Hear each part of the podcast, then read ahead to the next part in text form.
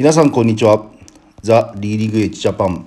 火曜日担当の群馬で看板屋さんをしております。茂木正直です。何名の方は気づいていただけましたかね？ちょっと名前が少し変わりました。 The Leading Edge Japan という名前にここ先週あたりから少しイメチェンをして進めております。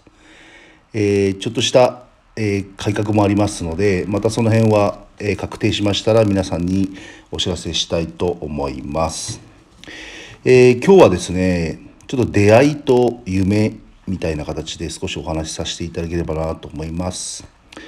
え我々リーディングエッジジャパンは今10月の、えリーン市のえジャパンエキスポに向けていろいろセミナーを開催したり、え、世界に出る楽しさを伝えるため、え、全国行脚をして、えセミナーを開催しております。まあ、そんな中で私も どういった商品が好まれるのかなとかどういった商品が売れる価格帯なのかとかいろいろと情報を今収集はしております。え、そんな中で、まあ、ここ連日すごく急に暑くなって、まあ、30度以上の日が続いてますけれども、えー、先週末にちょっと地元の友人と一緒にゴルフに行きました。まあ人はいっぱいいるし気温は 30度近いし回れるのかちょっと心配だったのですがそのゴルフ場に着いてフロントに入って、まあ、チェッまあ、受付を済ませて、まあ、ロッカーに行こうかなと思ったその動線にあのちょっとしたブースが出てましてまあ、何かなと思って近くに寄ってみたらあのテーピングの会社さんがなんかちょっと開発した商品でまあ貼るだけでもみほぐしの効果が出るっていうようなテーピングを、えー、試験的にあの販売されてました。でなんか今日は無料で体験できますんでやりませんかみたいな形で言われたのでまあちょっと面白そうだなと思って見て価格帯も、ま、1300円400円ぐらいなのであパッともうこれ中国に行けんなっていうようなビビビッときましてでいろいろ聞いてみるとまあテーピングにいろいろこう小さかったり大きかったりする穴が開いててそれが貼ることによって貼ったとこと貼ってないところで動く時にあの伸縮したりしなかったりでもむほぐしの効果があってで結局まあその体の痛いとことかあの硬いとこっていうのはやっぱり血の血管が細くなって血が巡らなくなって神経を刺激して痛くなるらしいんですけれど、まあ、それをほぐして血管の太さを保つっていうような商品であの薬品を使っていないので医薬品でもないということでなんだか爆発的に売れそうな予感がしまして。まあ、ちょっと名お名刺交換させてもらって、まあ、今後ちょっと打ち合わせをして、あのー、中国にも持っていけたらなと思っております。今現在はまあ国内とあとベトナムの方には出してるらしいのでちょっとこれはまあ中国のみならず世界に持っていくにはすごくいい商品かなと日本らしい商品かなと思ってあのお話をさせていただきました。まあなんか本当にこうやって出会いっていつ突然現れるかわからないしそこに行く行かないはその時の自分が判断して決めることだと思うんですけれどもやはり全てうまくいくかわからないけれども出会えた時にすぐ行動をして、えー、いろいろ組み立てていくのっていうのは大事かなと思っていつも心がけております。まあ、そんな感じで頭の中はもう本当に臨意の展示会でいっぱいなんですけれども、まあ、皆さんと楽しく本当にわからない人はわからないなりでも一緒に来てもらえれば感じることはたくさんいっぱいあると思います。まあそんななかなか中国まで一歩踏み出せないっていう方は、え、全国各地であのセミナーやっておりますのでそこにまず参加していただいて、えーと我々の雰囲気とかえー、中国の状況とかどんなメンバーが一緒に行くんだろうとかそういったところを感じてもらえればすんなりと足が出るのかなと思います。でセミナーの 予定ですが一応明日、えー、福島の福島で、えー、と6時半から、えー、コラッセ福島で、えー、福島セミナー開催します。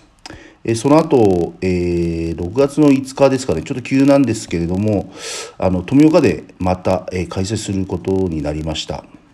ていうのは、ちょっと臨医師の、えー、職員の方が日本にちょっと来られて、まあ、いろんなところを、え、視察されてるんですが、その中で、えー、ぜひ富岡市もちょっと見てみたいということで富岡市臨医師の方が来ていただけるので、まあ、ぜひそのタイミングで、えー、セミナーと、えー、生の臨医のお話を直接臨医の方にしていただければなということで、えー、6月5日、えー、15時より、えー、ウィング富岡という場所で、えー、開催することが決定いたしました。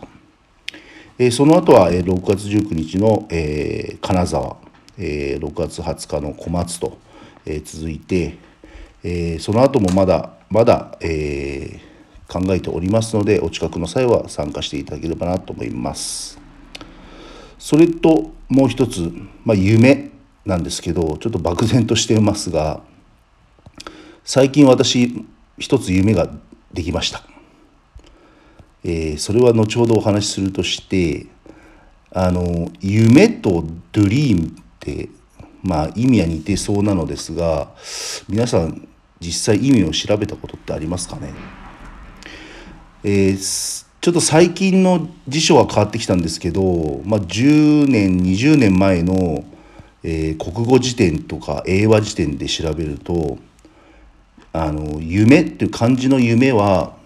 叶わないものって出るんですよね。で英単語のドリームは、えー、和英辞典とかで調べると叶うものっていうふうに出るんですよね。なんかそこにすごく自分は惹かれて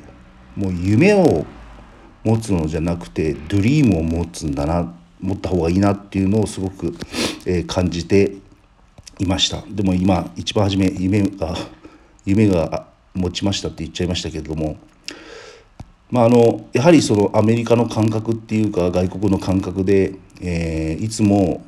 えー、現実に叶えるものを追っかけていきたいなというふうに、えー、いつも思っております。